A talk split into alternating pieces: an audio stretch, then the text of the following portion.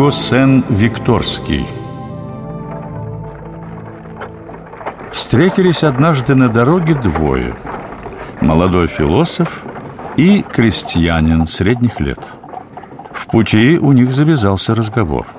Эй, эй, хорош человек, не беги так быстро А то моей коняги за тобой не угнаться. А ты позволь мне сесть рядом с тобой на воз Тогда и не надо будет гнаться за мной.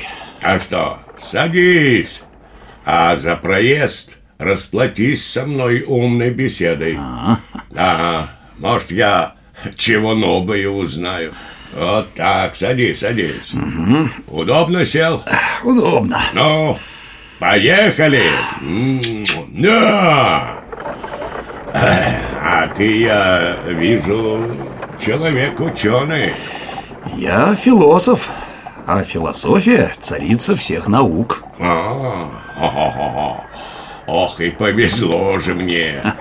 И чем же это вы, философы, занимаетесь? Землю пашете или людей лечите?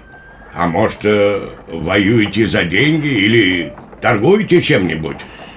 Или проповеди в церкви читаете? Мы хотим знать обо всем на свете Эванака. Да Да разве же это можно знать все на свете?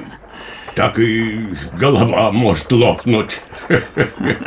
И все мозги вытекут, да. Ну, все, конечно, знать нельзя Но нужно стремиться к полному знанию Так говорил еще древний ученый Пифагор Никогда о нем не слышал. И чему же учил этот древний, как его там... э, Это Пифагор Пифагор придумал слово «философия», что означает «любовь к мудрости». Раньше ученых называли просто мудрецами, а теперь стали величать философами. э, Поди-ка.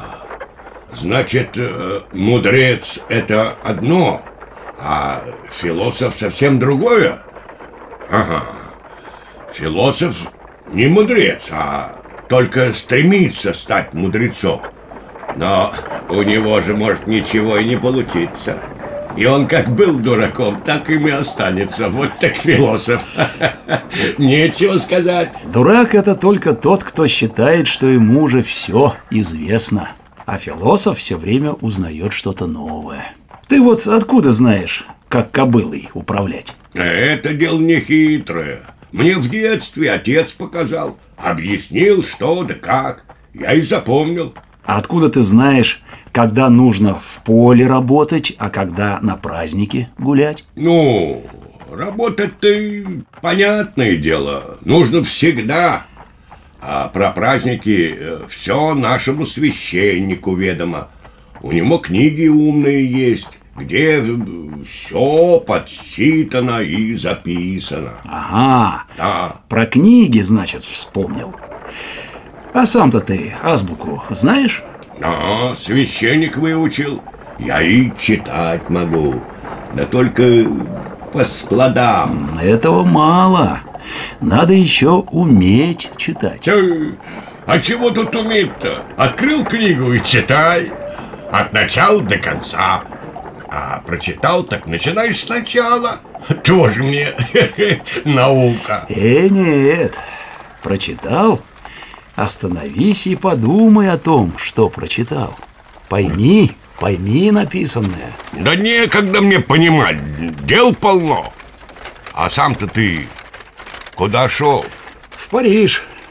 Нет, э, к франкам я не поеду.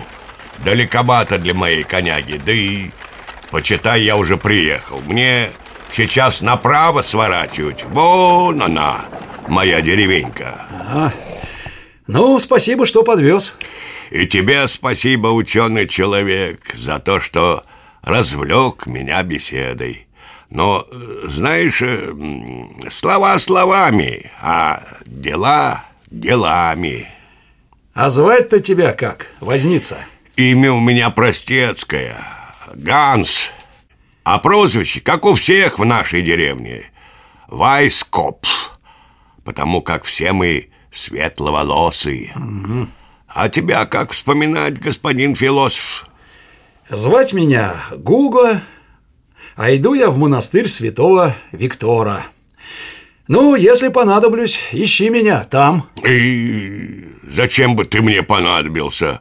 Хотя, кто его знает, как жизнь вернется, да? Ну, бывай. Бывай. Да. Гого Сен-Викторский – французский философ, богослов, педагог. Он жил в XII веке. Известно, что Гуго родился во Фландрии, став монахом в немецком городе Хальберштадт. Оттуда он перебрался в Париж, в монастырь святого Виктора, где была знаменитая философская школа, основанная Гийомом из Шампо – Довольно скоро Гуго стал главой этой философской школы и приором, помощником настоятеля монастыря. В это время он встретил в Париже одного своего знакомого. О, ты ли это, Ганс, светлая голова? Да, это я, святой отец. Но ты же не собирался в Париж.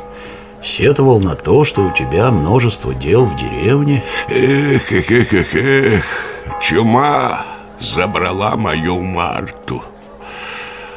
Бог помиловал только меня и детей.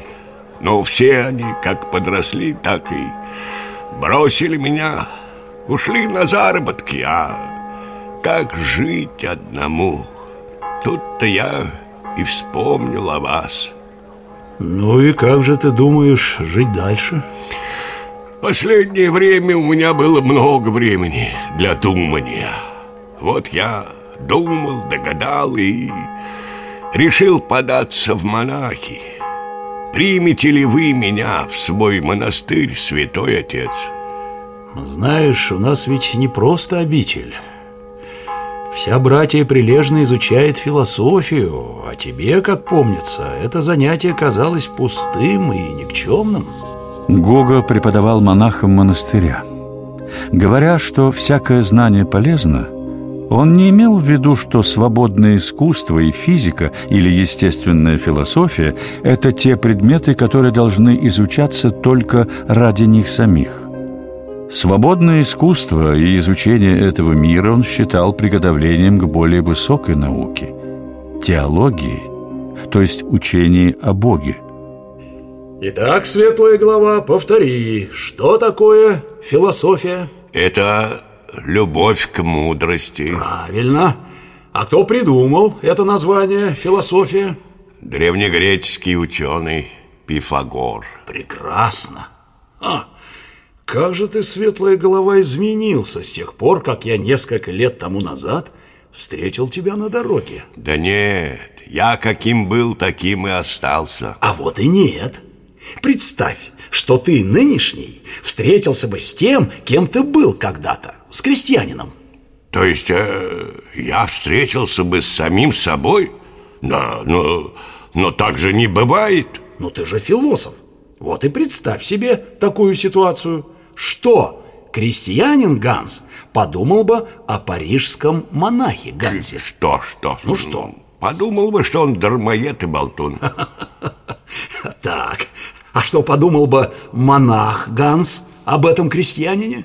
Я подумал бы, что передо мной стоит глупая деревенщина Который ничего не знает и знать не хочет Вот видишь, светлая голова, что значит ты не стоишь на месте, а многое узнаешь, и поэтому меняешься. Именно это и делает человека философом, который вечно стремится к познанию истины. И знаете, о чем я еще бы подумал? Тот я, бывший, был не так уж и не прав. То есть, как это? Ну, помните, как мы впервые встретились? Вы шли пешком по дороге, а я ехал на вазу, так? Так. Тогда я еще подвез вас. А почему ты об этом сейчас